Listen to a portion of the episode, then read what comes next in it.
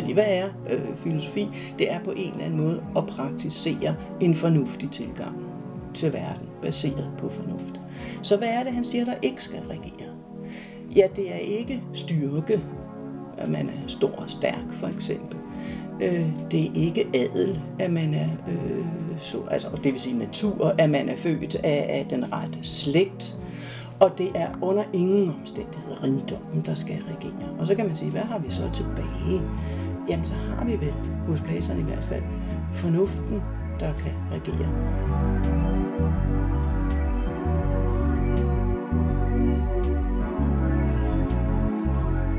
Filosoferne skal til magten. Familien afskaffes, og digterne skal ud af staten. Sådan læser mange Platon-staten. Men bogen kan læses helt anderledes. Politisk styre skal være fornuftigt, slægtsforhold og køn har ingen betydning i det politiske liv, og kunst og litteratur er afgørende for opdragelsen. Sådan står der på bagsiden af lektor Anne-Marie Eggert Olsens bog, At forandre verden, en læsning af Platons politiske filosofi i staten. Ifølge Eggert Olsen er Platons idé om den ideelle filosofstat nemlig hverken elitær eller totalitær, som mange gennem filosofihistorien har anklaget den for, men kan i stedet læses som et tankevækkende fyrstespejl for demokratiet, som et klassisk oplysningsprojekt, der fordrer, at det hverken er styrke, adel, slægt eller rigdom, men derimod fornuft, der skal regere i den ideelle stat. Men hvordan kan et værk, der argumenterer for, at de få, som har fornuftens anlæg i sig, skal herske over den døve og distræte masse, egentlig læses demokratisk? Ville filosoferne overhovedet kunne komme til magten på demokratisk vis, eller skal der mere radikale midler til for at realisere filosofstaten? Det var nogle af de spørgsmål, jeg tog med mig på DPU, hvor Anne-Marie Eggert Olsen og jeg diskuterede Platons idé om filosofregenten, hans skel mellem viden og mening, hans syn på uddannelse om, hvordan politisk forandring egentlig er mulig. Du lytter til Filosofikum. Mit navn er Katrine. I det her afsnit tager vi fat i en gammel filosofisk klassiker, kan man vist godt sige. Noget vi ikke har snakket så meget om i vores podcast indtil videre. Jeg tror faktisk aldrig, vi har haft et afsnit om antik filosofi, hvilket også er lidt for dårligt. Men til det har vi i hvert fald inviteret, eller fået lov at komme på besøg hos dig, Anne-Marie Eggert Olsen. Vil du starte med at præsentere dig selv? Det vil jeg gerne. Jeg er uddannet i filosofi fra Københavns Universitet. Jeg startede en gang i urtiden, hvor der ikke var noget, der hed fremdriftsreformer og den slags ting. Og læste fra 1975 og blev magister i 1990. Det vil sige, at jeg havde altså en studietid på 15 år. Det tog lang tid. Det tog faktisk præcis så lang tid, som det gør for folk i Platons stat at blive uddannet som filosofer. Så havde jeg et kandidatstipendium, hvor jeg skrev om Platon. Min magisterafhandling havde handlet om Platons opfattelse af sprog, om dialogen Kratylos. Og så tænkte jeg, men nu var jeg jo i gang med Platon, så kunne jeg fortsætte lidt. Og så skrev jeg en PhD-afhandling om symposion og Faidros, som er beskæftiget så meget med begrebet sjæl, eller med hvad sjælen er for en størrelse hos Platon. Og så fortsatte jeg ind i det andet stipendium, et forskningsrådsstipendium, hvor jeg skitserede det projekt, som sidenhen skulle blive til disputatsen. Så jeg har beskæftiget mig med antik filosofi, men også med pædagogisk filosofi, med filosofihistorie, pædagogikkens idéhistorie, men også med mange andre ting. Der er altså også en stor interesse for politisk filosofi, der løber igennem det hele. Og det kan man sige af nogle af de interesser, du forener i din disputat, som er det, der skal være udgangspunkt for interviewet i dag, netop altså, som hedder At forandre verden, en læsning af Platons politiske filosofi i staten. Og det er det spørgsmål, vi vil tage fat på i dag, netop hvordan vi kan læse staten politisk, og hvilke konklusioner vi kan drage af det, også i forhold til vores samfund i dag. Og i den sammenhæng synes jeg, vi skal begynde ved begyndelsen, med det, som du kalder begyndelsesproblemet, som netop handler om, og Du skriver et sted i din disputats, at man kan tænke staten som en radikal gennemtænkning af begyndelsesproblemet. Yeah. Nemlig spørgsmålet om, hvordan politisk forandring finder sted. Altså når samfundets forfatning er et produkt af individerne, og individerne er et produkt af samfundet. Og nu nævnte jeg lige titlen på dit disputat, som netop også hedder At forandre verden, som er en henvisning til Marx' Feuerbach-tese, 11. Feuerbach-tese. Filosoferne har kun fortolket verden forskelligt, men hvad det kommer ind på, er at forandre den. Og man kunne måske godt tænke Platons staten som en refleksion over, hvordan filosoferne ville kunne forandre verden, hvilket måske også er lidt fremmed for måden, vi sådan ofte ser filosofi på i dag, eller ofte tænker filosofernes rolle på i dag i hvert fald. Det, som Platon blandt andet udfolder her i staten, er en specifik arbejdsdeling, altså den ideelle stat må hvile på en specifik arbejdsdeling, hvor er det filosoferne, der har magten. Og det her med filosofen som regent vil vi komme tilbage til lidt senere, men jeg vil høre, om du sådan først kunne prøve at redegøre for den her arbejdsdeling i staten. Ja, arbejdsdeling, nu er min afhandling jo skrevet sådan på en, Marx-kritisk en teori-inspireret baggrund. Og der er arbejdsdeling jo knyttet sammen med samfundsdannelsen. Altså samfund og arbejdsdeling er sådan set to sider samme sag. Det hænger sammen.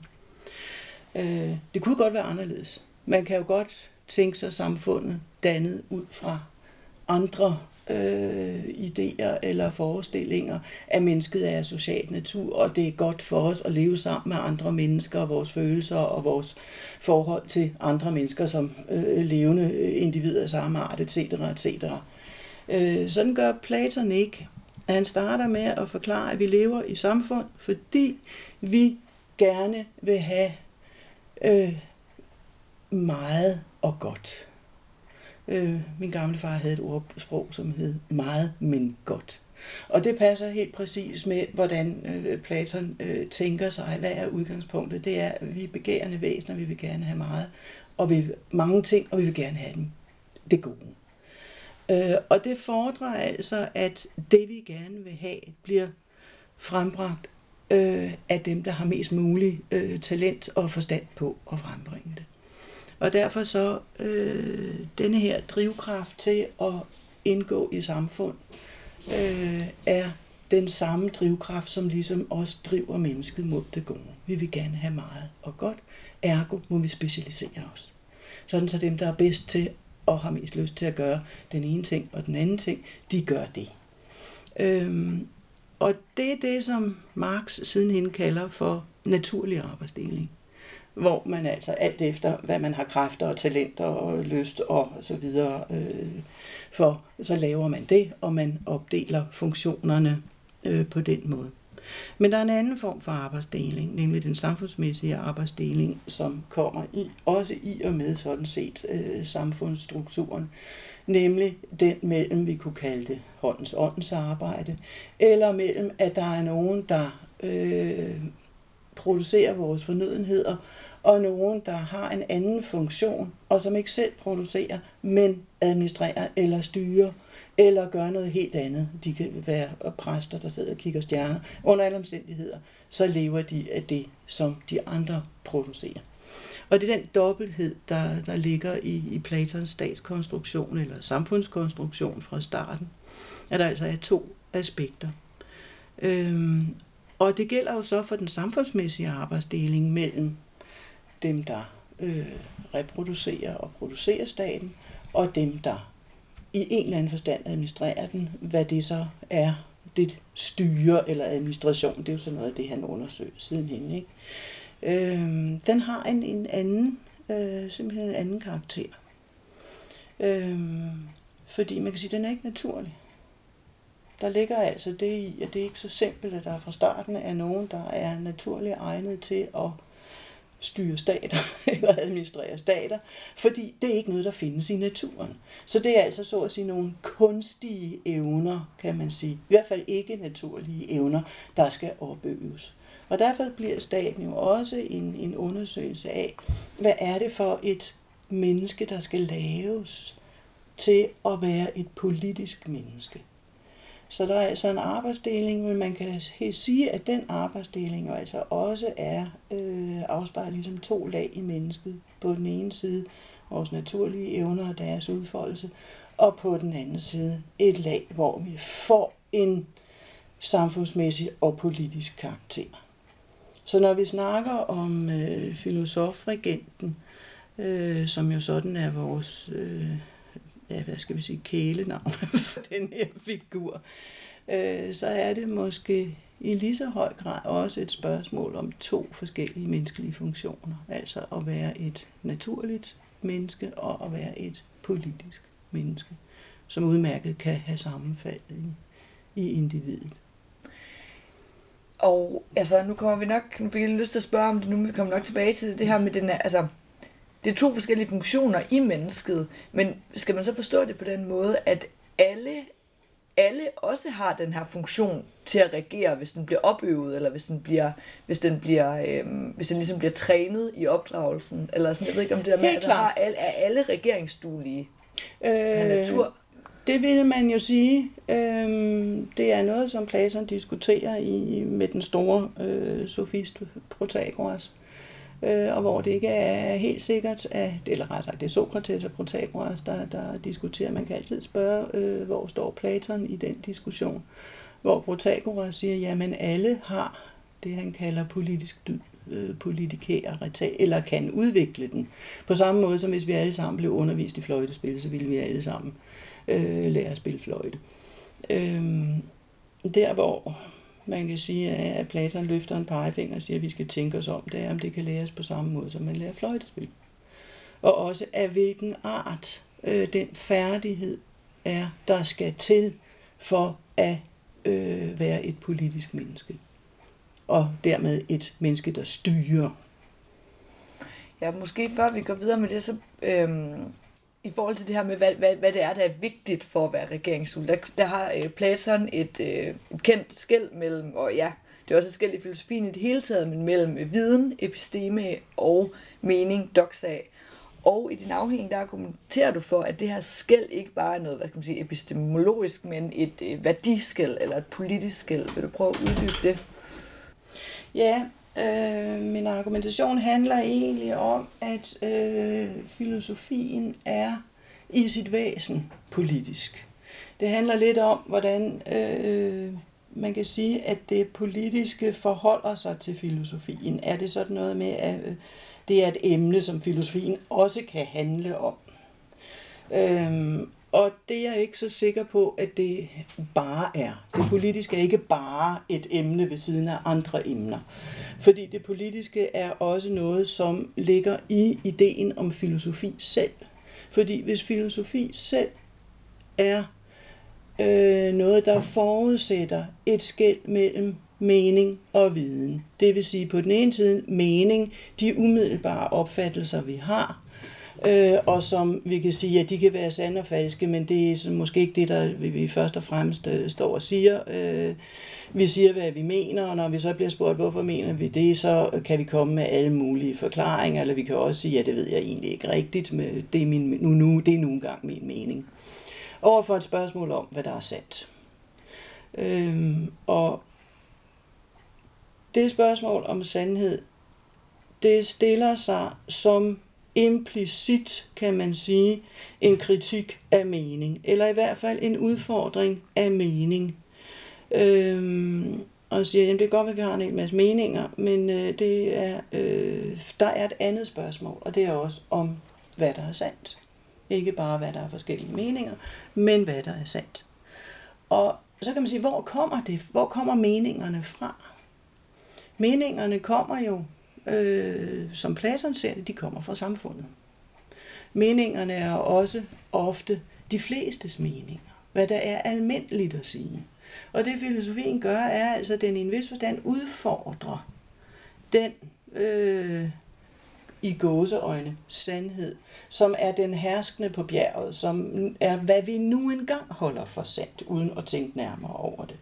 Og i den forstand, så vil filosofien altid i det øjeblik, den spørger til den umiddelbare mening, som er samfundsmæssigt produceret, have en kritisk tilgang til den meningsdannelse, det er jo et moderne ord, men den meningsdannelse, der foregår i samfundet. Og det er sådan set der, hvor jeg siger, det er sådan set allerede en politisk-filosofisk distinktion at skelne mellem viden og mening, og kunne udfordre mening. Så kan man sige, i hvilken forstand er det et værdiskel. Det kan vi måske vende tilbage til lidt senere, når vi snakker lidt mere om filosofkongen og hvad det er, han går rundt og gør og sådan noget. Men man kan også sige, det er for så vidt et værdiskel, fordi det indskriver sig. Altså hvad der ligger i vores meninger vil for eksempel være en lang række af etiske holdninger, som ikke er specielt begrundet, men som er, hvordan vi traditionelt forholder os, hvad det er for nogle værdier, vi traditionelt har. Og dermed så vil filosofien jo også udfordre vores traditionelle værdier og den konsensus, der er i et samfund om, hvad der er det rigtige og det gode at gøre og den rigtige og gode måde at leve på i samfundet. Så i den forstand, så er det måske ikke et værdiskel på den måde, at vi bare siger, at viden er bedre end mening. Men viden er noget grundlæggende anderledes end mening. Og jeg har det jo også sådan, at det er et eksempel, jeg plejer at komme med. Hvis der ikke er forskel på sand og falsk, og forskel på sand viden og mening, så vil jeg aldrig sætte mig op i en flyvemaskine. Nej. Altså hvis den kun kørte på fløj, på tradition og vane og så videre, og der ikke, så at sige, var opereret med et sandt falsk skæld i at frembringe den, så tror jeg ikke, jeg ville ud og flyve. Men det er også i forhold til det her med viden, og der diskuterer, altså, fordi Platon argumenterer for, at viden og mening har forskellige objekter. Altså det er ikke bare forskellige metoder, men at viden retter sig mod idéerne, mens at doxa mening retter sig mod fænomenerne. Og altså hvorfor behøver i Platons argumentation viden og mening egentlig at have forskellige objekter? Man kunne godt i en anden tradition måske bare argumentere for, hvilket du også nævner i, altså at viden er sandt begrundet formodning, eller sådan at viden det er bare en anden måde at forstå det samme på, end mening er. Men hvorfor er det den her sådan skelnen mellem de objekter, de retter sig mod? Ja, det er jo fordi, der er nogle ting, som det kan være meget svært at have en mening om, fordi skellet mellem viden og mening jo også handler om, hvad er det egentlig viden og mening henholdsvis baserer sig på. Viden og mening er jo, som tydeligt nok, forskellige tilstande i sjælen, kan man sige. Men det er altså også forskellige tilstande, der involverer forskellige af vores evner. Og hvor mening i allerhøjeste grad så at sige, bygger på en empirisk verden, på hvad vi får ind gennem vores sanser. Og det kan vi jo også bearbejde på forskellige vis, men stoffet kommer så at sige derfra. Så bygger viden jo ikke på, hvad vi har set, men på, hvad vi ved. Plejer at sige, altså Platon har, eller Sokrates har ofte nogle eksempler, så holder han to fingre i vejret og siger, der er en, og der er to fingre, og sådan noget. Og vi kan se, der er to fingre, vi kan sige, der er to fingre. Hvad vi ikke kan se, det er relationen mellem de to fingre. Den er altså ikke noget, vi kan se. Den er noget, vi er nødt til at tænke os til. Så altså noget så simpelt, som altså, der er to forskellige genstande, implicerer allerede noget, hvor vi er nødt til at forlade vores meninger og så at sige forholde os til noget, som er der, men som vi ikke kan se. For der er et forhold mellem disse genstande. Det kan være tilfældigt, det kan være nødvendigt, men det kan vi ikke se. Det er vi nødt til at tænke os til. Så der er altså en struktur i verden, som er der i og med genstandene, men vi kan ikke se den. Og det er så den verden, som viden retter sig mod. Eller det er jo noget, man kan have viden om, men ikke mening om på den måde. Det, nej, ja. Mening bliver jo overflødiggjort i det øjeblik, vi har viden om den. Ikke? Og det er jo også det simple spørgsmål. Det gælder ikke kun relationer, det gælder selvfølgelig også, hvad ting er. Altså er der mere ved verden, end det vi bare kan se?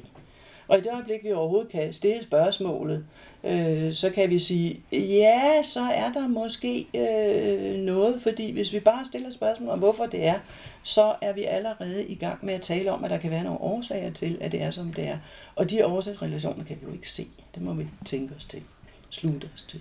For at gå lidt videre til det næste spørgsmål, altså det er også kommet til at tænke på, at du snakker om den her med viden og mening, og det her med, at det ikke nødvendigvis forholder sig sådan, at der er nogen, der har viden, og nogen andre, der har mening. Altså hele det her spørgsmål mellem, eller spørgsmål om, som også har været meget oppe i medierne her de sidste par år, om folk og elite. Altså det her med, er der nogens udsagn, eller nogens holdninger til tingene, der er mere værd end andres, fordi de har viden, og fordi resten kun har mening.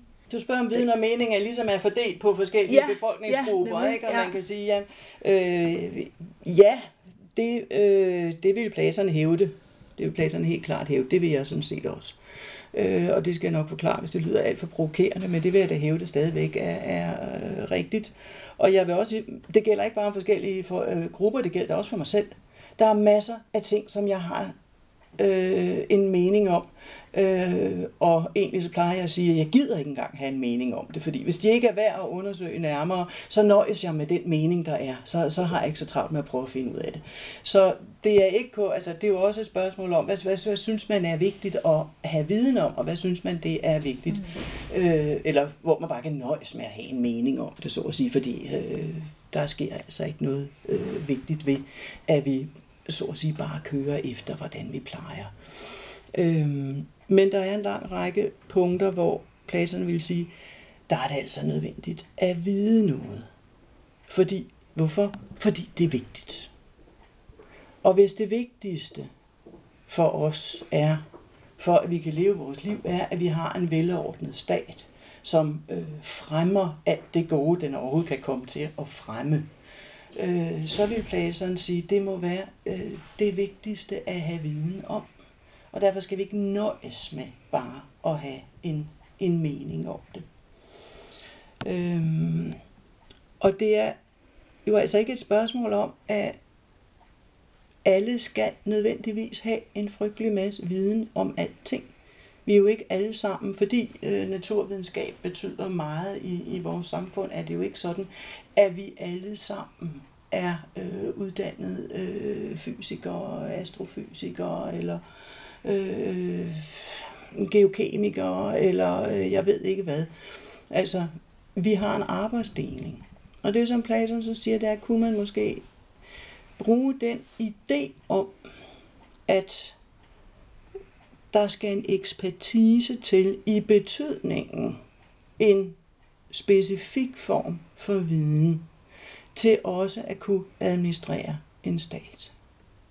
Og det vil vi jo i en vis udstrækning hævde i dag, for så vidt som at vi jo altså også uddanner en uendelighed af mennesker, der arbejder i statsadministrationen i disse ting. Der hvor det så bliver et spørgsmål, det er, hvad med dem, der skal træffe afgørelserne og beslutningerne om, hvad der så skal gøres, som ikke bare skal informere og finde et vidensgrundlag for det, vi gør, men også træffe beslutningerne. Men hvad er det for en viden, der er vigtig for det? Eller sådan, hvem er det, der kan træffe de rigtige beslutninger? Eller det tænker jeg vel er en af de store spørgsmål, eller hvad er det for en viden, du skal have for at kunne administrere en stat? Og det, hvis vi går videre til det næste med den her, her skibsallegori, som Platon har, den handler jo netop også om, at alle vil have statsmagten, også selvom de ikke har forstand på den. Altså, at der er den her kamp mellem, nu kan vi måske lige... Ja, det er jo ikke alle. Det er nogen, der vil have den. Nu kan vi måske lige genfortælle den her allegori. Jeg kan godt lige kort genfortælle. Ja. Altså, det er bare en historie. Det er faktisk det, der hedder en allegori. Det vil sige, det er sådan en fortælling, der svarer en til en til det, som den vil illustrere eller udtrykke. Og der ligner Platon staten med et skib. Og der er forskellige aktører involveret her. Altså, der er en skibsreder. En skibsreder, som ejer skibet, og som er gammel og erhverdig og en ædel skikkelse. Han er større og stærkere end alle de andre, og det er ham, der ejer skibet. Og den her skibsreder, han symboliserer jo befolkningen, som altså i Platons øjne er dem, der ejer staten, hvis man kan tale om at eje, har den, og som er større og stærkere end alle andre. Altså, de mange er større og stærkere end alle de andre. Det er så også det, at befolkningen så er, som man siger, gammel. Hvilket jo er fint og godt, men den er måske også blevet en lille smule svag og død. Først og fremmest død. Selvom den stadigvæk er stærkere, så er den altså måske blevet lidt sløv og død. Og så er der nogle søfolk, som skal styre det her skib.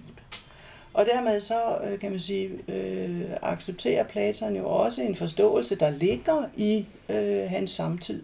At der er en befolkning, og der er nogen, der skal styre staten. Der er jo også politiske embeder, kan man sige, og positioner og funktioner af forskellige art. Og det er de her søfolk, som jo altså symboliserer de politiske mennesker. De har det med at, så at sige, lade hele deres aktivitet gå op i, hvem der skal styre, og hvem der er bedst til at styre af dem. Og han siger også, at de har det med at sløve og døve den gamle skibsreder. Først læfler de for ham for, at han skal udpege dem til den store rorgænger og leder og kaptajn på skibet. Og næste øjeblik så prøver de altså at døve ham med vin og døvende drikke, ikke? Og de interesserer sig sådan set ikke så forfærdeligt meget for, hvad det vil sige at være en god statsmand. For dem gælder det om, fordi det mener de ligesom alle sammen selv, at de er den bedste til, så det gælder om at komme til magten. Og han skitserer forskellige intriger og rænker, og hvordan de forholder sig til hinanden, og det er ikke noget kønssyn. Og det kan man sige, hvis jeg må aktualisere lidt, er jo altså sådan en første redegørelse for elementerne i det, vi kalder politikerlede. Altså at de ligesom har glemt, hvem det er, der ejer skibet. Og ikke behandler den, der ejer skibet, med andet end en sludder for en sladder, og at de så at sige slås indbyrdes, ikke? Og det der så netop, når han skal beskrive, hvad er det for en diskussion, de har indbyrdes, og hvad er det, det går ud på, jamen så er det netop det der med, at de mener ikke, at der er nogen som helst kvalifikationer til at være politiker. Det er noget, man bare er. Altså det er åbenbart nærmest medfødt evne til at styre en stat. Og der siger Platon, han siger ikke, det er det dummeste, han har hørt siden 1917, men han siger, det er meget, meget dumt. Han siger, at man kan ikke sejle et skib, uden at have forstand på årstiderne, på vindene, på himmelrummet, på stjernerne, på alt muligt, der skal til for at kunne føre et skib. Og det vil sige, man skal altså også have forstand på noget, der er større end skibet. Og det vil sige, der er altså også en sandhed eller et univers, som staten indskriver sig i, som man skal kende til. Alt fra menneskets natur til hvad der er sandt og godt, og hvad målet og meningen med det hele er, ikke? Og det mener han altså, at det er i allerhøjeste grad en erkendelse, der mangler, at der er kvalifikationer involveret i det. Spørgsmålet er, hvad det er for en slags. Nu har de to spørgsmål i forlængelse af den her allegori, og det ene, det handler om det her med, altså, der skal kvalifikationer til, og den, der er kvalificeret, er filosofen. Men hvem er filosofen på det her skib? Er han også en af matroserne, der kæmper om magten, eller holder han sig udenfor? Det andet spørgsmål, jeg havde, nu skal jeg se, hvad vi... Fordi det her, det kommer nok lidt i forlængelse af det med filosofkongen, det er det her med, du udfolder den her skibsallegori i et lille afsnit, du kalder Højpoløj Kakøj, hvorfor er de mange slette? Hvor du også spørger til, det er ligesom en præmis for den her allegori, at skibsrederen er døv og distræt. Hvorfor er det en præmis? Altså hvorfor er det en præmis, vi tager som udgangspunkt for politisk filosofi, at folket er dumt? Eller ikke dumt, men i hvert fald sådan lidt tungnemt. Ja, det er jo det, som Platon siger. Vi skal lige huske, at det, der er sket, er, at folket er blevet gjort dumt. Eller snarere døvt. Folket er gammelt, Og det betyder, at folket, så at sige, lever med meget lange traditioner, som i Platons forståelse af, hvad der sker, når noget bliver ved med at være det samme meget længe, så svækkes det. Altså alting skal bestandigt fornyes, ligesom vores liv og vores legeme skal fornyes hele tiden. Så skal vores ånd og vores, og staten er en åndelig ting, den skal altså også fornyes hele tiden. Så hvis der ikke rigtig sker noget, og man kan sige, at dem, der styrer staten, ikke er med til at diskutere, hvad en stat er, hvordan den skal styres, men simpelthen bare ligesom parkerer den og siger, at politik det handler om, hvem der regerer af os her, der farer rundt og gerne vil have hånden på roret, ikke? Så forfalder forståelsen af, hvad fællesskab og så videre er. Og det er jo ikke, fordi Platon vil snakke om, at der engang har været en guldalder. Han vil bare sige, at de spørgsmål er ligesom faldet fra hinanden. Altså det der med, hvad vil det sige at styre? Ja, det har vi glemt. Det var ikke rigtig noget. Og hvad var det egentlig, vi ville? Det har vi også glemt.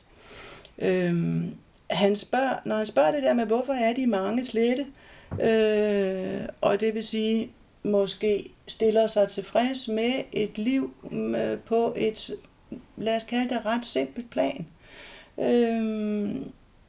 med en uendelighed af materielle goder og fornøjelser, men som måske, når det kommer til stykket, egentlig ikke er så voldsomt tilfredsstillende, for så vidt som de alle sammen er mennesker, der måske skulle lidt mere til at tilfredsstille et menneskeliv.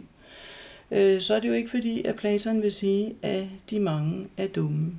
Det er faktisk det, der er hele pointen med afsnittet, at de mange bliver konstrueret, så at sige, som en masse.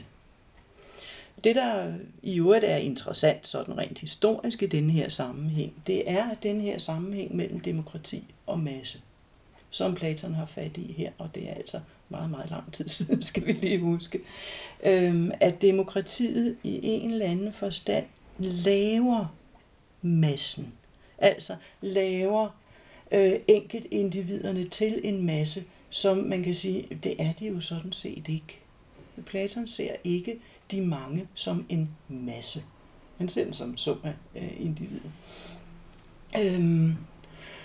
Og når de er slette i den forstand, så er det fordi, de er blevet gjort dumme. Han kritiserer i det samme afsnit også den her holdning af, at det kan folk ikke forstå, så det skal vi ikke forklare dem. Altså, der er hele tiden, vi taler i massesamfundet, taler vi til det laveste lave, til et meget lavt likstal, når vi skriver en avis, og når vi holder hele tiden på det jævne ud fra, og stiller det altid det dummeste spørgsmål, vi kan stille, fordi vi har en fordom om massen som dum. Og hvis vi har som samfund en fordom som massen, om massen som dum, så gør vi massen dum. Fordi Platon mener bestemt ikke, at folk er dumme, tværtimod. Og det er jo netop tit sådan, at, og det er måske også, at du prøver at gøre lidt op med i disputatsen, at det bliver hvad kan man sige, Platons projekt i staten bliver præsenteret på en eller anden måde, at det er et elitært projekt, hvor de få skal herske over de mange. Nå, en anden ting, det var også det her med, det lyder jo også som et meget klassisk oplysningsprojekt på mange måder, det her med at gøre op med, det her netop om at gøre op med traditionen og, altså, at for at noget kan være sandt eller dueligt, skal det ikke gennemgå traditionens test, men derimod fornuftens test. Altså det skal være fornuftigt, og det skal ikke bare gælde, fordi det altid har galt. Nej, det er netop det. Det skal på en eller anden måde kunne stå som en prøve, fordi tænk nu, hvis vi gik rundt og af vane gjorde en hel masse ting, som var rigtig, rigtig dårlige og kontraproduktive i forhold til det gode, fordi vi ikke gad undersøge, om det også var det rigtige. Altså det er sådan ligesom den ethos, der hele tiden er hos Sokrates, ikke?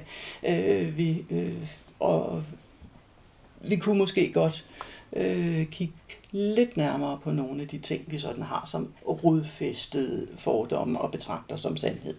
Det er den ene ting. Den anden ting, det er, at, og nu bevæger jeg mig lidt nærmere hen i retning af det der med filosofen og regenten, som vi startede med at sige.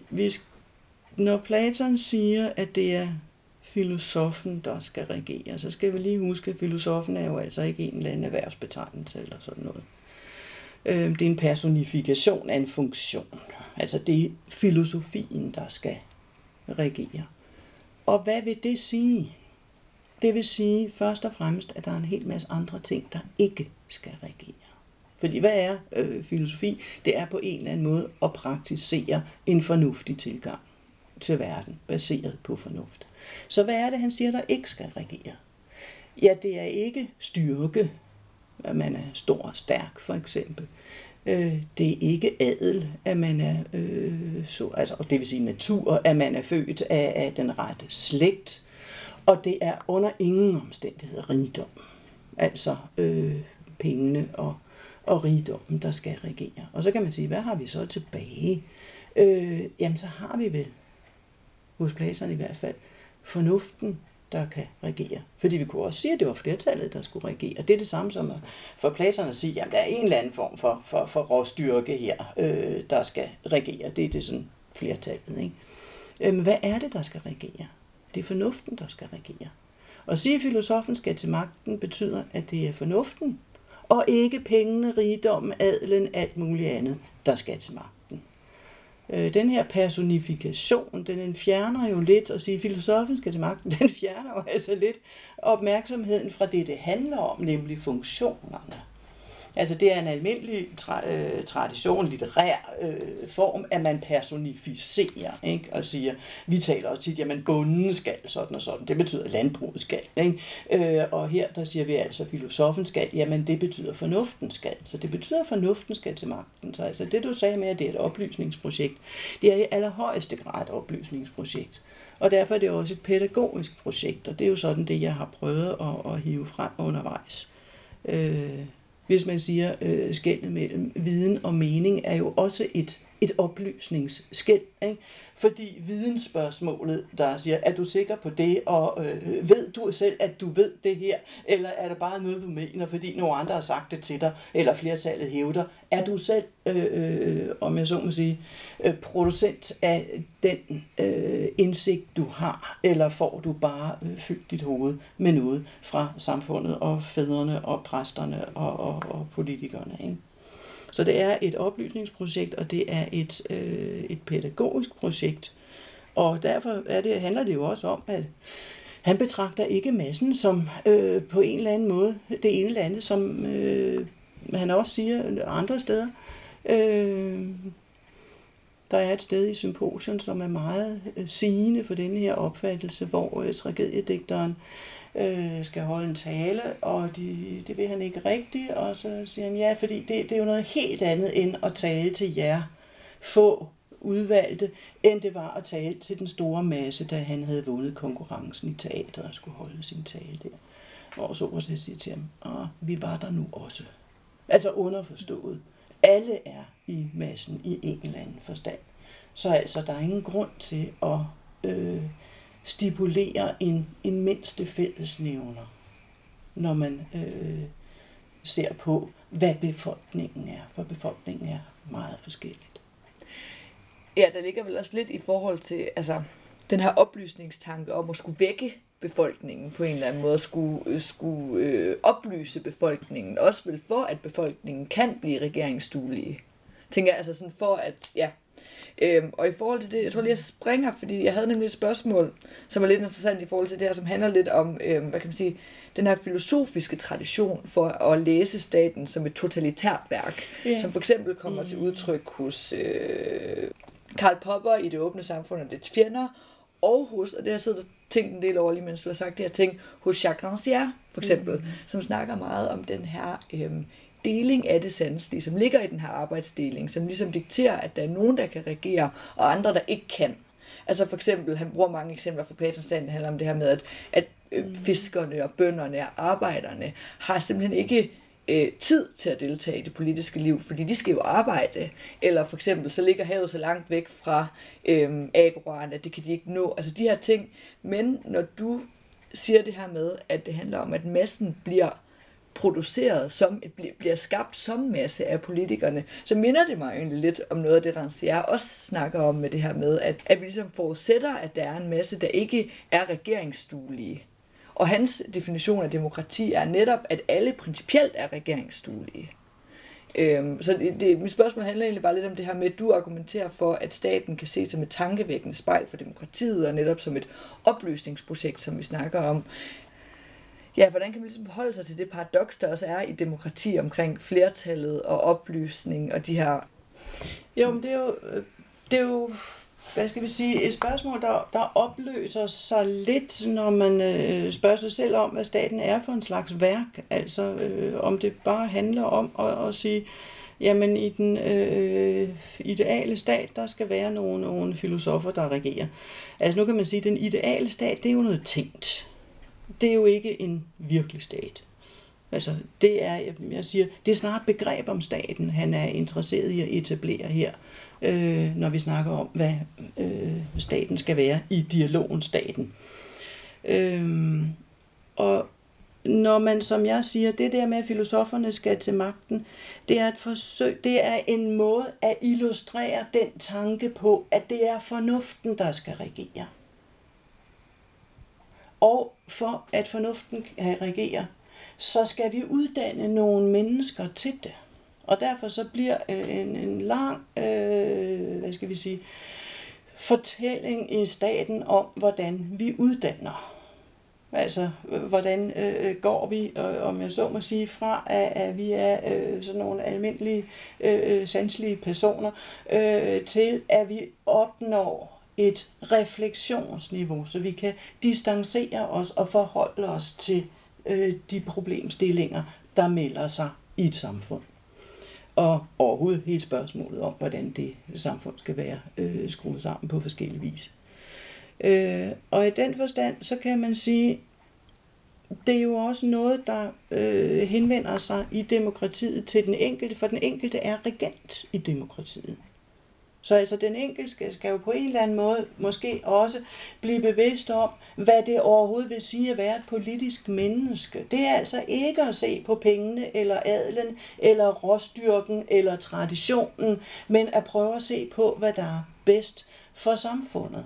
Altså også, vi er jo, om jeg så må sige, som politiske væsener og som, lad os sige, privat natur, samfundsmennesker, hvad vi nu vil kalde dem, ikke? Så er vi jo også ligesom to ting. Det er forskellige synspunkter og forskellige motivationer, vi har for, hvordan vi handler i familien og alle mulige andre steder, og hvad det er for nogle betragtninger, vi gør, når vi stiller spørgsmålet, hvad er bedst for samfundet? Hvad er det almene vel, som vi som politiske personer skal forholde os til? Og den distinktion, den er vigtig. Så derfor spørgsmålet om det er elitært. Ja, hvis det er elitært at være uddannet. Fordi det siger sig selv, der er rigtig, rigtig... Altså når Platon siger, at der er mange, der ikke er egnet til at styre en stat, så må man sige, ja, det er der. Og det var ikke noget, der bare var dengang. Det er også noget, der er nu. Der er rigtig mange, som, hvad skal vi sige, der som vælgere og som politiske personer i det moderne demokrati ikke skænker almenvældet en tanke, men spørger, altså vil du gerne betale mere i skat? Ja, hvis jeg også får mere for det. Hvis jeg også selv får mere ud af det. Det er en typisk reaktion, når man bliver spurgt, om man vil betale mere i skat, hvor man må sige, jamen, så har du ikke fattet det politiske. Du har simpelthen ikke fattet en pind. Du tror, det er sådan en handel, byttehandel, hvor vi skal have lige meget ud af det. Ikke? Sådan foregår det ikke. Altså, så har du ikke begrebet, hvad forskellen er på en almindelig transaktion og et politisk rationale. Og spørgsmålet i den sammenhæng er så, når vi... Det her med, fordi du skriver i disputatsen der, at det der er, det der ligesom er løsningen på en eller anden måde, er paideia, det er institutionaliseret oplysning og uddannelse. Så tænker jeg så folket netop, altså, sådan forstår jeg det i hvert fald, sådan, kan blive orienteret mod det almene vel. Og det er vel det, der handler, altså det vi startede med det her begyndelsesproblem, er jo lidt, hvordan bryder du den onde cirkel på en eller anden måde, eller hvordan du formulerer det også, hvis staten kun kan blive retfærdig, så frem filosoferne kommer til magten, filosoferne overført betydning, og filosoferne kun kan komme til magten i en retfærdig stat, så står vi med et tilsyneladende problem. Altså det her med, hvordan kan vi, og vi har allerede været inde på det, hvordan hvis folket lærer af filosofien eller filosofer, eller synes, at uddannelse er åndssvagt. Altså det har vi jo også haft meget i de her folk-elite-diskussioner på en eller anden måde. At hvorfor skal den her elite tro, at de er bedre? Men hvordan kan man så på en eller anden måde... ja, der har været sådan altså realisere den her filosofistat gennem uddannelse. Nå, men det kan man muligvis heller ikke, fordi der er mange problemer i det. Altså en ting er det der med, det er jo ikke principielt umuligt, at vi kunne forandre staten eller samfundet. Det er der sådan set ikke noget principielt i vejen for. Det er ikke en ulogisk umulighed. Men det er måske nok en praktisk umulighed, netop på grund af den der gensidige, den her gensidige relation eller dialektik mellem individ og samfund. Men det er jo noget af det, han netop også siger selv. Det vil, fordi hvis vi ser på den her berømte sætning om, at filosoferne skal til magten, ikke, som står lige midt i værket, så er den jo svar på spørgsmålet om, hvordan vi skulle realisere det. Altså, Platon har skal frem til det punkt skitseret, hvad han mener er en fornuftig indretning af fællesskabet. Og så bliver så spørger nogle af dialogpartnere der, hvad, det kan være meget godt, men kan det realiseres? Og der er to ting. Først siger Sokrates, jeg er lige ved at løbe sin vej der, fordi det er ikke noget rart spørgsmål. Men nu vil jeg først lige sige, at det bliver jo altså det her, de er blevet enige om hidtil, bliver jo ikke mindre rigtigt, også selvom det ikke kan realiseres. Det skal jo lige slå fast. Og altså også en idé om, at der er en latent kritik af virkeligheden, altså den samfundsmæssige virkelighed i hele den her diskussion, som er givende og oplysende. Men spørgsmålet er altså, kan det realiseres? Og der er det jo sådan, at formuleringen om, at filosoferne skal til magten, er sådan set svaret på, hvordan det kan realiseres. Det skal vi lige huske, det er ikke det, der er idealet, det er det, der er midlet. For han siger, kun hvis filosoferne regerer, eller omvendt regenterne filosoferer, at der sker det der sammenfald, som man kalder det, og det er et bogstaveligt ord, sammenfald, også på græsk, af filosofi og den regerende funktion.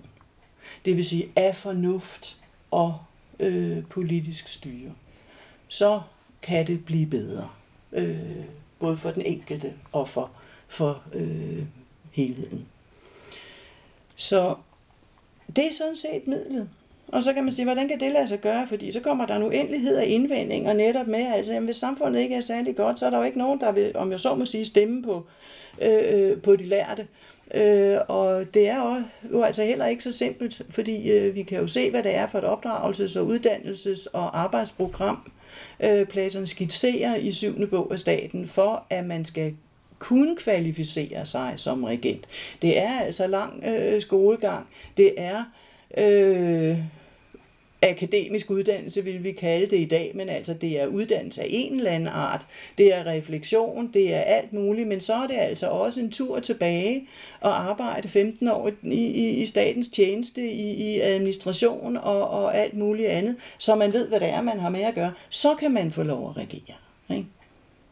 Det er altså ikke sådan, at det bare er en, der har siddet med en bog i hånden. Det er slet ikke det, der er tanken.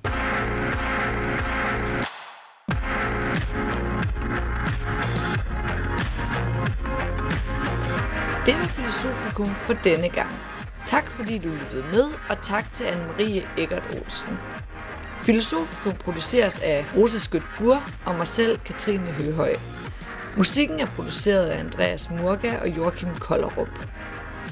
Hvis du lige har tid et øjeblik, vil du meget gerne gå ind på iTunes og give os nogle stjerner og måske en anmeldelse, så vi kan nå ud til endnu flere filosofiinteresserede.